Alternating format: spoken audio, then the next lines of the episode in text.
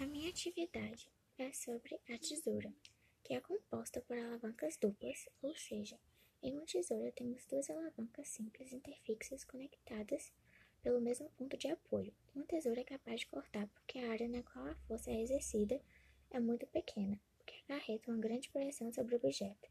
Por esse motivo, para manter uma tesoura com sua maior função, que é a de corte, devemos mantê-la sempre bem afiada.